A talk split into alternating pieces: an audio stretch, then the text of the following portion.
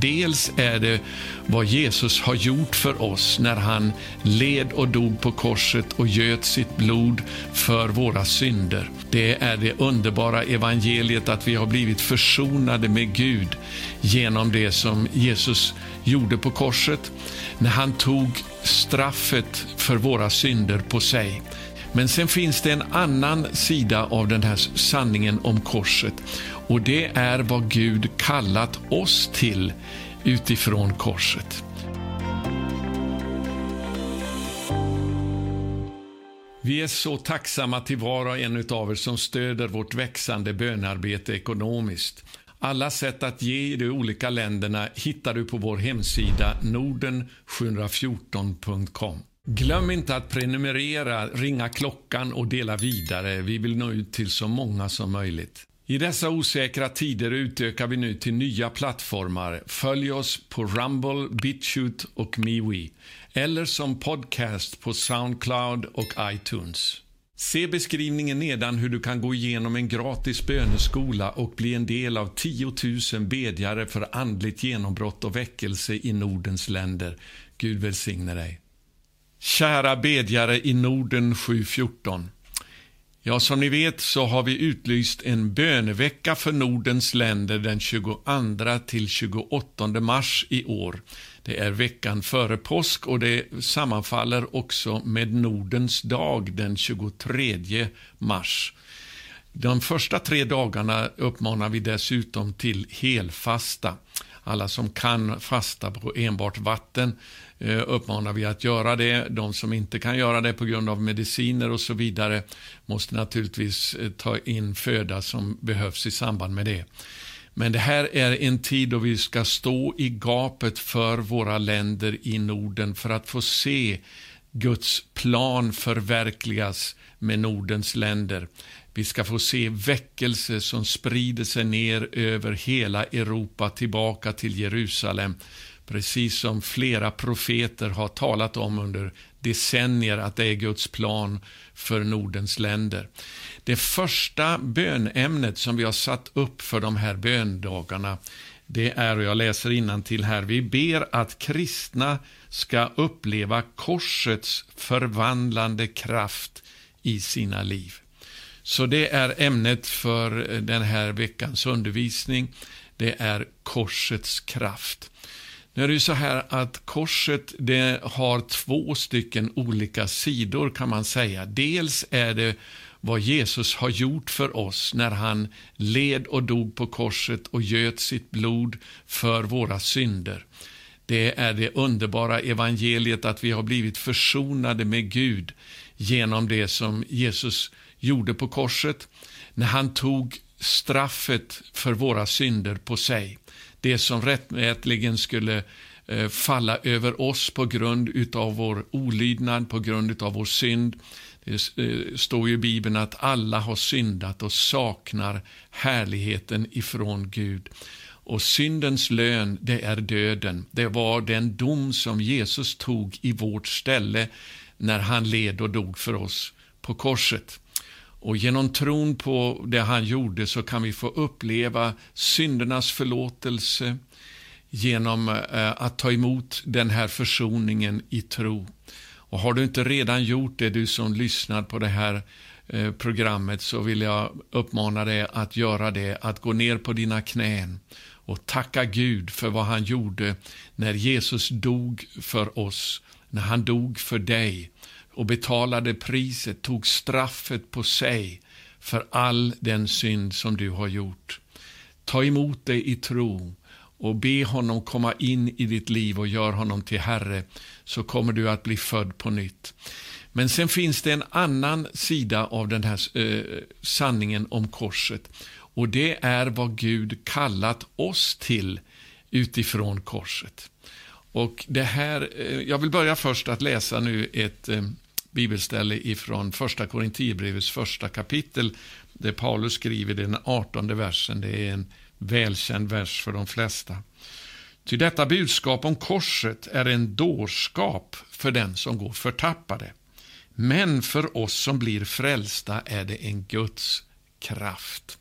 Och Det är alltså en Guds kraft till frälsning, till pånyttfödelse, till syndernas förlåtelse, när vi vet att Jesu blod eh, är försoningen för hela världens synd, oavsett vad vi har gjort, när vi omvänder oss ifrån vår synd och bekänner vår synd inför Gud, så är han trofast och rättfärdig så att han förlåter oss våra synder och renar oss från all orättfärdighet. Underbara budskap.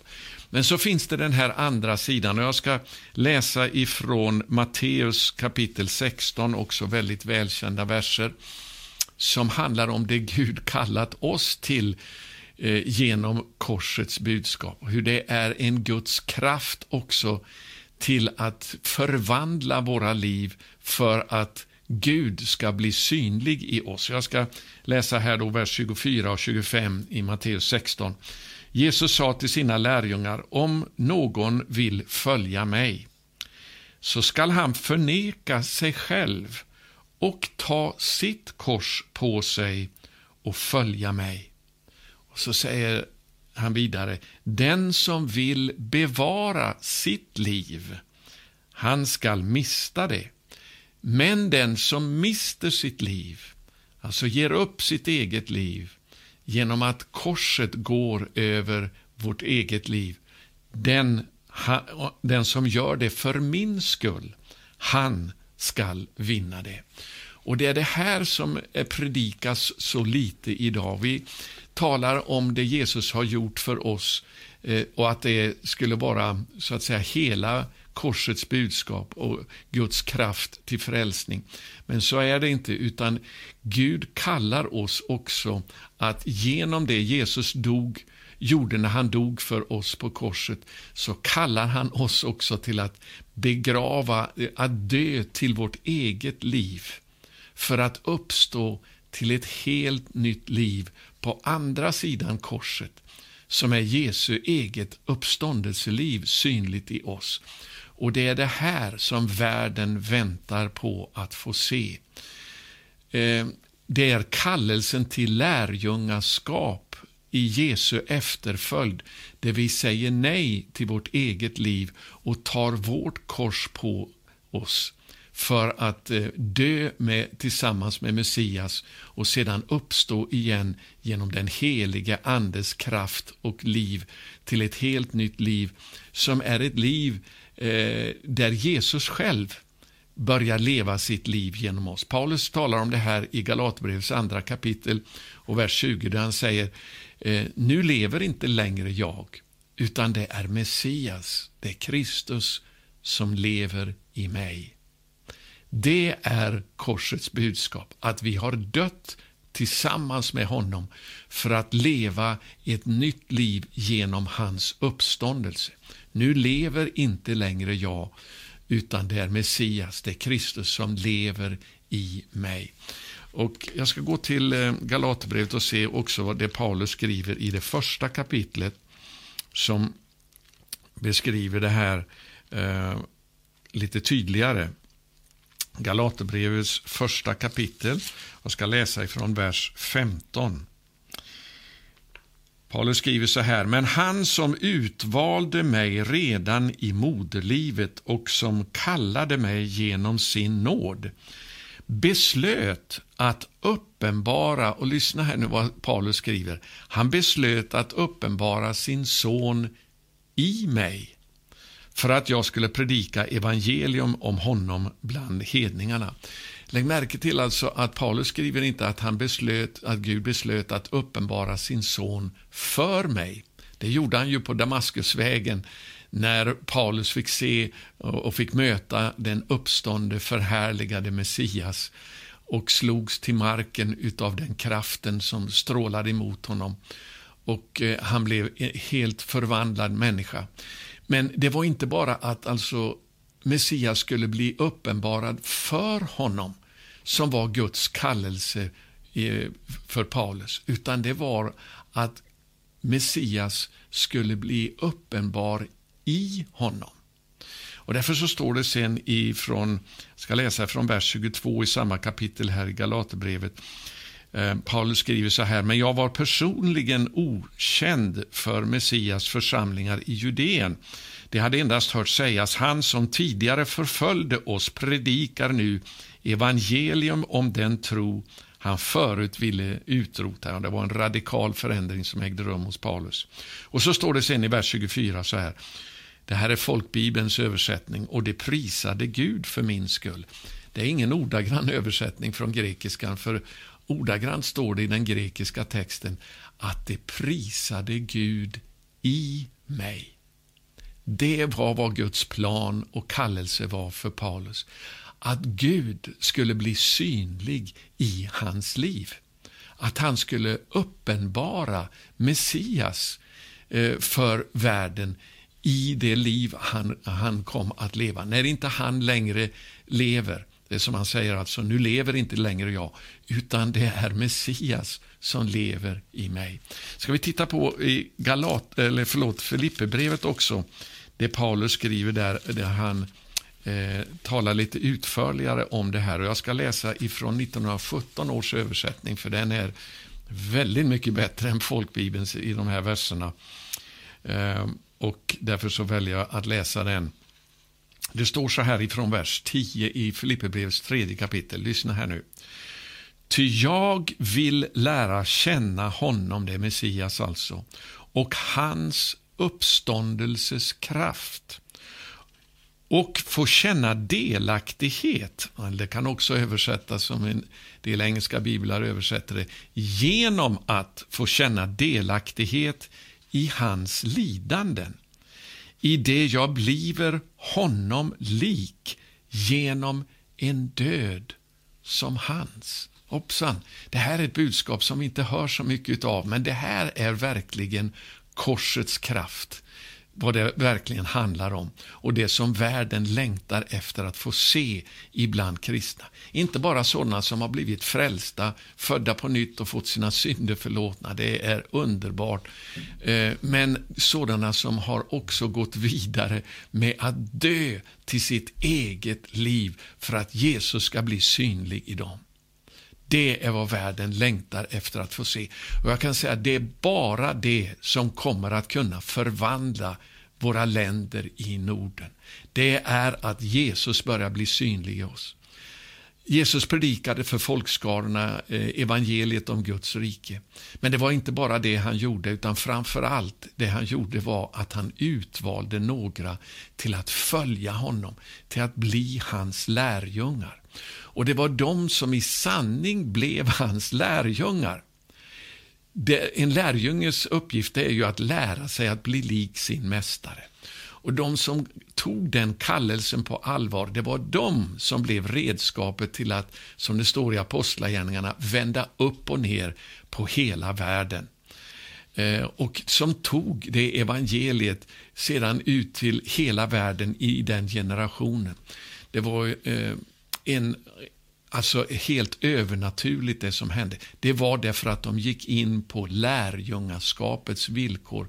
Att dö till sig själva, att ta sitt kors på sig för att ge upp sitt eget liv för Messias skull.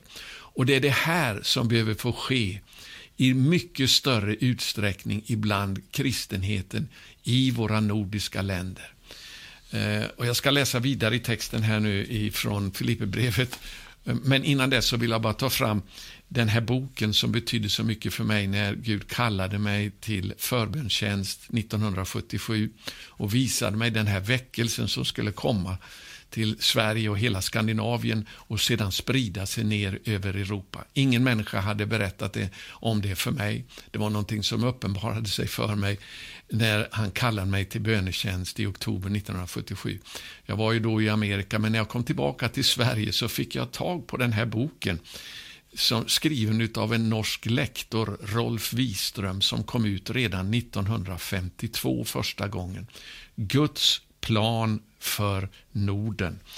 Och eh, Jag ska citera ifrån den här boken, det som vi har brukat lyfta fram i vår vision här för Norden 714.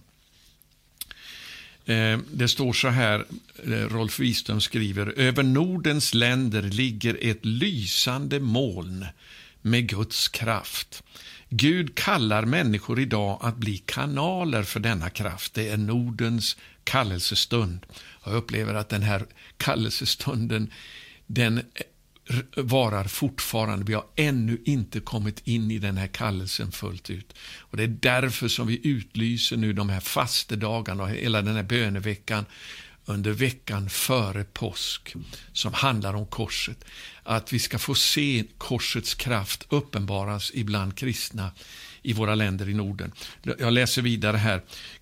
Rolf Wiström skriver, Gud lägger ansvaret på oss för Europas avkristnade länder. Och så kommer det, vi har korset i våra flaggor. Ja, det är, vi är korsmärkta länder. Men vi har inte levt upp till den kallelsen ännu. Men det är därför vi ber och fastar och eh, kämpar i bönen för att det här ska bli en verklighet. Vi har korset i våra flaggor. Gud vill att vi ska uppleva korsets kraft i våra liv och ge den vidare till Europas längtande miljoner. Kristenheten i Norden skall åter få uppleva den heliges andes makt och ledning.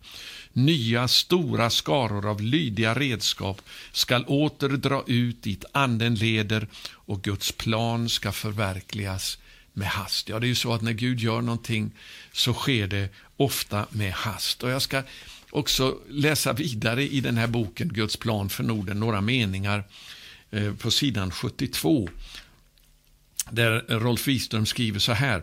Då jag fick se Guds plan för Norden frågade Gud mig om jag ville ge honom allt. Då jag ställdes inför denna nya överlåtelse visste jag inte mycket om vad den skulle innebära. Jag hade en romantisk dröm om att vandra framåt på väckelsens via triumfalis till triumfbågen, det stora genombrottet och den härliga segern. Men så skriver han vidare här. Men då jag började gå på den nya vägen visade det sig att den istället att vara en via dolorosa som ledde till korset, till döden alltså över det egna livet. Det kostade strömmar av tårar, förödmjukelser, förkrosselse, ångest, lidande både till kropp och själ och en övermänsklig arbetsbörda ibland. Ja, alltså Rolf Wiström skriver själv här att när han fick det här tilltalet om att vi skulle få uppleva korsets kraft i våra liv, vi som har korset i våra flaggor i Nordens länder, så visste han inte riktigt vad det innebar. Han trodde att det skulle vara den triumferande vägen till seger och härligt genombrott utan först att uppleva döden, korsets död över det egna livet. Det blev istället en via dolorosa, en död över hans egna liv. Ett, eh, att ta upp sitt eget kors. Och det är det här som så få har valt att göra och som vi behöver bedja om att fler ska få en uppenbarelse utav vad det här innebär eh, och säga ja till att bejaka korset över det egna livet i Jesu efterföljd. Det spelar ingen roll faktiskt hur många människor som blir frälsta i våra länder. För enbart det, alltså det har ju väldigt stor betydelse av att människor blir födda på nytt och eh, blir frälsta, naturligtvis. Men det är enbart de som går in på lärjungaskapets villkor som eh, har förmågan att kunna eh, bli de redskap som kan skaka våra länder i Norden. Det är intressant därför att i Apostlagärningarna, och jag ska komma tillbaka till Filipperbrevet 3, eh, det lovar jag, men i Apostlagärningarnas första kapitel så står det någonting intressant i en folknot till Bibel, eh, folkbibelns översättning här i den första versen. Lukas skriver så här. I min förra skrift, käre Teofilus, skrev jag om allt som Jesus gjorde och lärde fram till den dag då han blev upptagen till himlen. Det finns en not i folkbibeln där det står så här, eh, jag ska läsa här vad, vad det står. En annan översättning eh, Eh, i vers 1, började göra och lära, det vill säga det kan också översättas så här. I min förra skrift, käre Teofilus, skrev jag om allt som Jesus började göra och lära fram till den dag då han blev upptagen till himlen. Apostlagärningarna beskriver helt enkelt det som Jesus fortsatte att göra och lära genom sina apostlar och genom sina lärjungar överhuvudtaget, men framförallt genom apostlarna. Därför det är vad Guds kallelse är, det är att Jesus ska få fortsätta att göra och lära genom dig och mig. När vi går in på lärjungaskapets villkor, att lära oss att säga nej till vårt eget liv, att ge upp vårt eget liv för hans skull, för att han ska börja bli synlig i oss, för att han ska börja leva sitt liv genom oss. Ja, det är det här vi ska be och vi ska fasta för.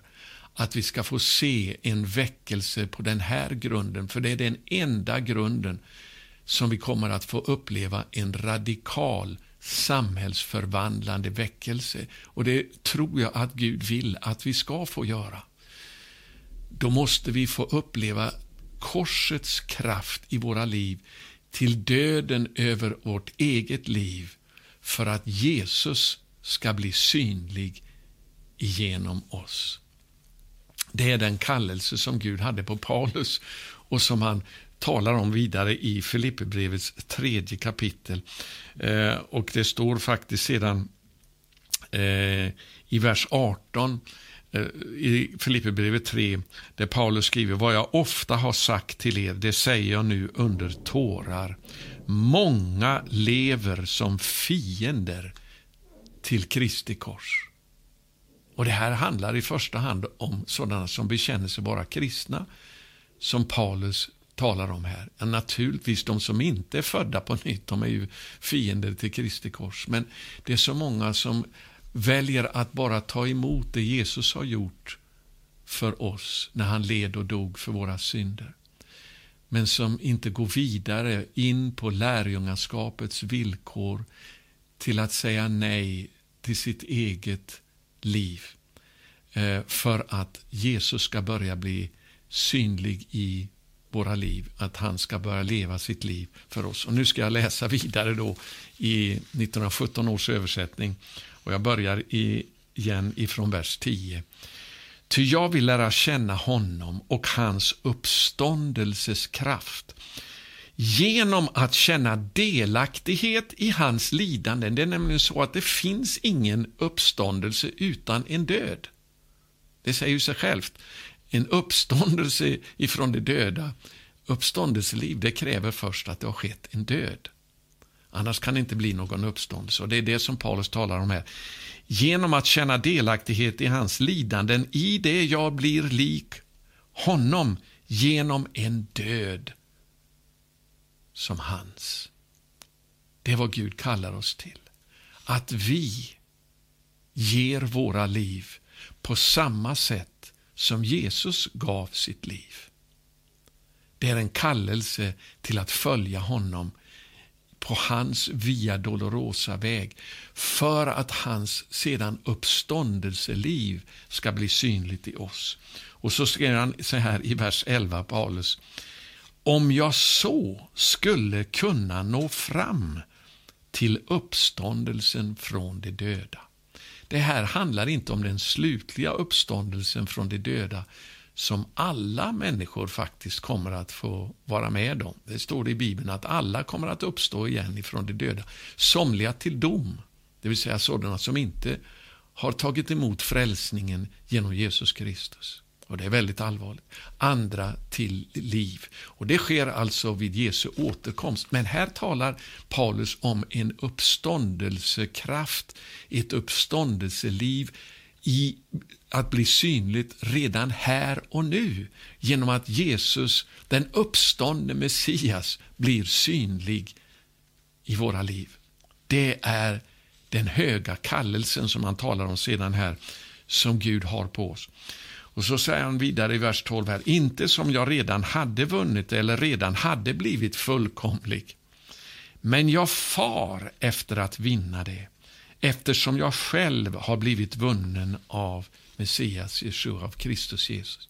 Det vill säga, det här är en daglig vandring i Messias efterföljd som hans lärjunge, då vi dagligen tar korset på oss för att dö till vårt eget liv så att hans liv blir synligt i oss.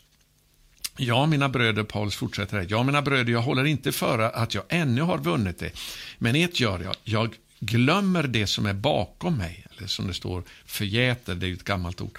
Eh, glömmer det som är bakom mig och sträcker mig mot det som är framför mig och jagar mot målet. Vad är det för mål? Jo, för att få den segerlön som hålls framför oss genom Guds kallelse ovanifrån i Kristus Jesus.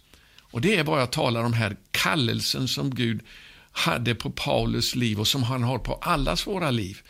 Den höga kallelsen ovanifrån att Kristus ska bli synlig i oss som han skriver om i Galaterbrevets första kapitel, som jag redan talade om här. Alltså eh, Galaterbrevet 1.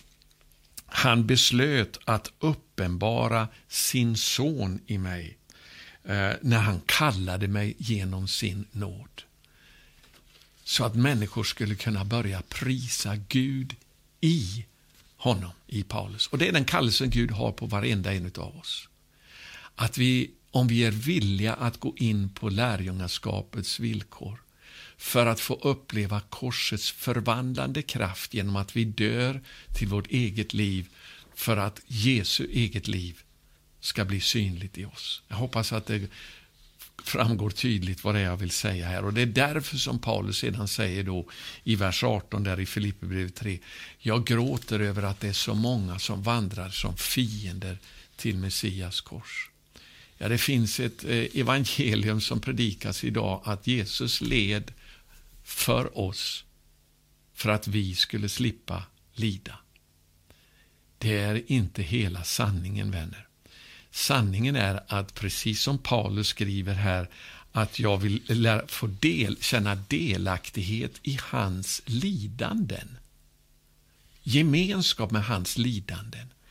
Genom att jag blir lik honom i en död såsom hans.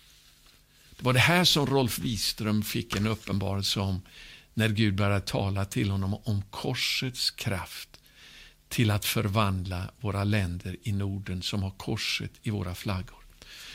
Och Vi ska be att den här uppenbarelsen får komma till allt fler, att det är ett fullt evangelium som börjar predikas igen där vi, vi blir kallade till Jesu efterföljd som hans lärjungar, att säga nej till vår, oss själva på en daglig basis.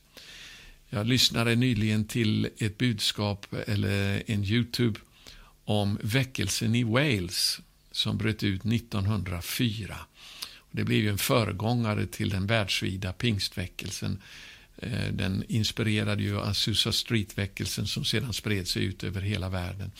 Det stora redskapet som Gud använde i väckelsen i Wales det var en ung man som hette Evan Roberts. Och Man kan säga att väckelsen i Wales utbröt genom att den helige ande kom över Evan Roberts i ett bönemöte och där han började få se den här kallelsen till Jesu efterföljd genom att säga nej till sig själv. Och Han började ropa högt inför alla närvarande Herre, böj mig. Böj min vilja under din vilja. Herre, böj mig, ropade han gång på gång och sedan fortsatte han, Herre, böj oss. Och det här grep de som var med i det bönemötet så att flera fick tag på den här nöden av att verkligen få uppleva korsets kraft i sina liv till att förneka sig själv för att bejaka Jesu uppståndelseliv. Och Det är precis som Jesus när han genomled detta i Getsemane, när han när han skulle gå smärtornas väg till korset, sin via dolorosa i, i, i lydnad för, för Gud. Han blev ju lydig ända till döden, ja, till döden på korset, den mest förödmjukande död som man kunde tänka sig på den tiden. Och det är förebilden för oss, att, vi, att dö till oss själva. För det är då som vi kan få uppleva också den andra sidan av uppståndelsekraften. Jesus uppstod ju igen från de döda genom Faderns härlighet på grund av sin lydnad in till döden. Men det var i Getsemane han utkämpade den kampen när han sa om det är möjligt, så ta den här smärtornas bägare ifrån mig. Men om det inte är möjligt, så ske inte min vilja, utan ske din. Jesus böjde sig i lydnad under Faderns vilja. Och Det här blev huvudbudskapet i väckelsen i Wales, som ju förvandlade eh, hela städer och byar. Eh, polisen hade till slut ingenting mer att göra, fängelserna blev tomma, eh, barerna där man, och krogarna blev tömda på folk. Eh, rättsväsendet hade inte längre några rättsfall på många ställen att döma över. Därför det blev en sån total förvandling. Och det började utifrån detta hjärtats rop. Herre, böj mig. Det blev huvudbudskapet i Evan Roberts förkunnelse. Denna Getsemane kamp att gå in under lärjungaskapets villkor. Så det är det här som vi ska be att vi får se hända med fler och fler kristna i våra länder i Norden att vi ger upp våra egna liv helt och fullt. Och Det är alltså en ständig process som vi får gå igenom dagligen. Paulus talar också om det här i Romarbrevets tolfte kapitel och den första versen där han skriver så här. Så förmanar jag nu er bröder vid Guds barmhärtighet att frambära era kroppar, era liv alltså, som ett levande och heligt offer som behagar Gud, er andliga gudstjänst. Alltså vår rätta gudstjänst, vår rätta tillbedjan inför Gud, det är att offra våra egna liv på Guds altare för att Guds kraft ska komma och eh, eh fylla oss med Guds eget uppståndelseliv. Det är det här vi behöver göra varje dag. För I parallellstället där i Lukas kapitel 9, eh, parallellstället alltså till Matteus 16 som jag läste eh, förut om att ta korset på sig. Det säger Jesus så här. Om någon vill följa mig ska han förneka sig själv. Han ska offra sitt eget liv alltså på altaret. Och varje dag ta sitt kors och följa mig. Det här är vår dagliga gudstjänst, att bära fram våra kroppar som ett heloffer på Herrens altare. Och Det här eh, det är ju brännoffret som beskrivs i tredje Mosebok som är förebilden till det här, den här offertjänsten som vi är kallade till, vår andliga gudstjänst, vår andliga tillbedjan inför Gud. Det står så här i tredje Mosebok, jag ska läsa om brännoffret, för det var ett heloffer. Det förbrändes helt och hållet på Guds altare. Och det är vad Gud kallar oss till, att vi ger upp våra egna liv helt och fullt för att Guds kraft ska komma och vila över oss. Det står så här i tredje Mosebok kapitel 1 ifrån vers 2. Säg till Israels barn, det här handlar alltså om brännoffret nu. När någon bland er vill bära fram ett offer åt Herren ska ni ta ett offer av boskapen, antingen av nötboskapen eller småboskapen. Om han vill bära fram ett brännoffer från nötboskapen skall han ta ett felfritt djur av hankön och föra fram det till uppenbarelsetältets ingång för att han ska räknas som välbehaglig inför Herrens ansikte. Han ska lägga sin hand på brännofferdjurets huvud och det blir då välbehagligt och till försoning på för honom. Det här Offerdjuret alltså som brändes, det blev en representant för den som frambar det här offret. Att eh, det representerade den offrandes fulla överlåtelse till Gud. Ordagrant står det faktiskt i hebreiskan så här. Inte att han skulle lägga sin hand på brännofferdjurets huvud, utan att han skulle luta sina händer, pluralis, på, bok, eh, på offerdjurets huvud. Det vill säga överföra sin egen identitet till det här offerdjuret, att det var det som skulle representera honom i den här gudstjänsten av tillbedjan, där man ger upp eh, sitt eget liv. Det är förebilden till det Paulus skriver i Romarbrevets tolfte kapitel om att eh, frambära era kroppar som ett levande och heligt offer som behagar Gud, er andliga gudstjänst. Det är vad vi ska göra varje dag när vi offrar våra liv som heloffer på Herrens altare för att dö till oss själva. Vi tar korset på oss för att dö till oss själva och följa Jesus i hans uppståndelseliv. Det är att vi går in på lärjungaskapets villkor. Och det här också, jag ska eh, också hänvisa här till Uppenbarelsebokens tolfte kapitel. Det är det som beskrivs i vers 11 här av de som över, är övervinnare i den sista tiden. Det står, det övervann Satan genom Lammets blod. Det är det första, genom det som Jesus har gjort för oss när han försonade oss med Gud genom sitt eget blod och betalade priset för våra synder. Det är där det börjar. Prisa vara Herrens namn. Utan syndernas förlåtelse så kan det ju inte bli något lärjungaskap. Men tack och lov att vi har blivit försonade med Gud genom Jesu blod. Och det är den kraften vi får leva i varje dag genom syndernas förlåtelse och genom sitt vittnesbördsord, och så kommer det, de älskade inte sitt liv så att det drog sig undan döden. De drog sig inte undan döden över sitt eget liv, att ta sitt kors på sig för att följa Herren. Halleluja.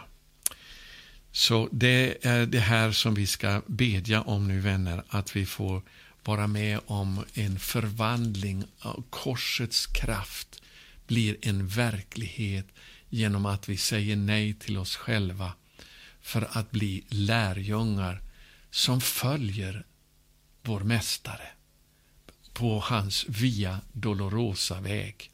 Vi är kallade till att dela hans lidanden genom att säga nej till oss själva. Tyvärr är det fortfarande för många som vandrar som fiender till den vägen, som fiender till Kristi kors. Men Gud kallar oss nu, om vi ska få se en förvandling av våra länder i Norden, till att ta vårt kors på oss varje dag och säga nej till oss själva för att följa vår Mästare, eh, så att vi når fram till den här uppståndelsen ifrån de döda som Paulus talar om i Filipperbrevets tredje kapitel. Låt oss bedja om det här. Kära himmelske far, vi beder att din plan och din vilja ska börja med oss. Genom att vi får bli efterföljare till vår Mästare, till dig, Jeshua Messias, Jesus Kristus, du som gick denna Via Dolorosa-väg i lydnad för Fadern, som ett exempel för oss att vi skulle få uh, gå den vägen för att också få dela uppståndelsens kraft och härlighet tillsammans med dig på andra sidan korset. För att du ska bli synlig i oss. För att du ska få fortsätta att göra och lära genom oss. Att du ska fortsätta att leva ditt liv genom oss när vi dör till oss själva och tar vårt kors på oss. Herre, nu ber vi för den här böneveckan som vi har utlyst, veckan före påsk. Herre, att vi skulle få gå in i det här Getsemane-kampen, i det här Getsemane-lidandet, för att säga ja till din vilja och plan för våra liv, genom att vi ger upp vår egen vilja och vår egen, eh, våra egna önskningar, för att välja din plan och din vilja för våra liv. Och herre, vi ber om att denna, denna korsets kraft ska bli en verklighet hos många fler i våra länder i Norden. Att kristenheten ska få uppleva denna korsets kraft som Rolf Wiström skrev om i boken Guds plan för Norden. Jag ber dig för denna bönerörelse som du har rest upp, Norden 714. Att du ska komma över oss med din födslokraft i bönen till att föda fram detta väckelseverk. Detta, eh, denna heliga Andes utgjutande av kraft genom eh, att vi säger ja till dig och nej till oss själva. Jag tackar dig för att du vill vara med oss och vägleda oss i den här bönekampen och att du välsignar var och en som hör det här budskapet. I Jeshua Messias namn. Amen. Innan jag avslutar det här budskapet så vill jag också lägga fram ett konkret bönämne som har kommit till oss. Jag fick veta alldeles i samband med inspelningen av det här budskapet att en av ledarna för, eh, i församlingen kan man säga i Sverige, eh, teologidoktor teologie doktor Anders Gärdmar ligger på sjukhus med en allvarlig livshotande sjukdom.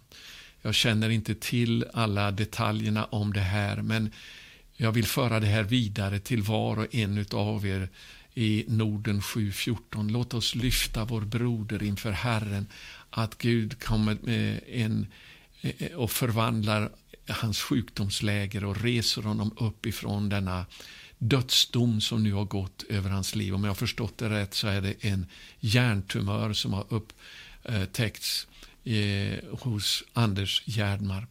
Och vi ska be att han får bli helbrägdagjord och får fullborda sin kallelse. Det som har kommit till mig det är det som det står om i Apostlagärningarnas tolfte kapitel när Herodes hade beslutat sig för att eh, avliva Petrus. Han hade redan eh, dräpt Jakob, Johannes bror och skulle nu gå vidare med att också ta livet av Petrus.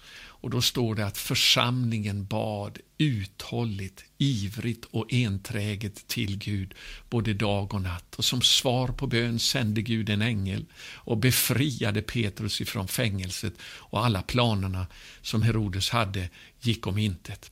Gud kan göra det än en gång om vi ger oss själva till ivrig, uthållig bön Eh, för vår broder som kämpar för sitt liv just nu på Uppsala Akademiska sjukhus om jag förstått det rätt.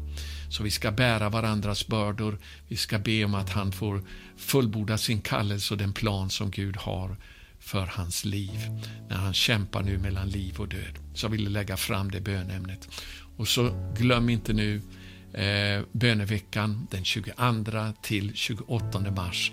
Sprid det vidare till så många som möjligt och speciellt att gå in i de här tre dagarna av fasta. Jag talade ju om kraften i fastan eh, i ett budskap för två veckor sedan och lyssna gärna på det om du inte redan har gjort det.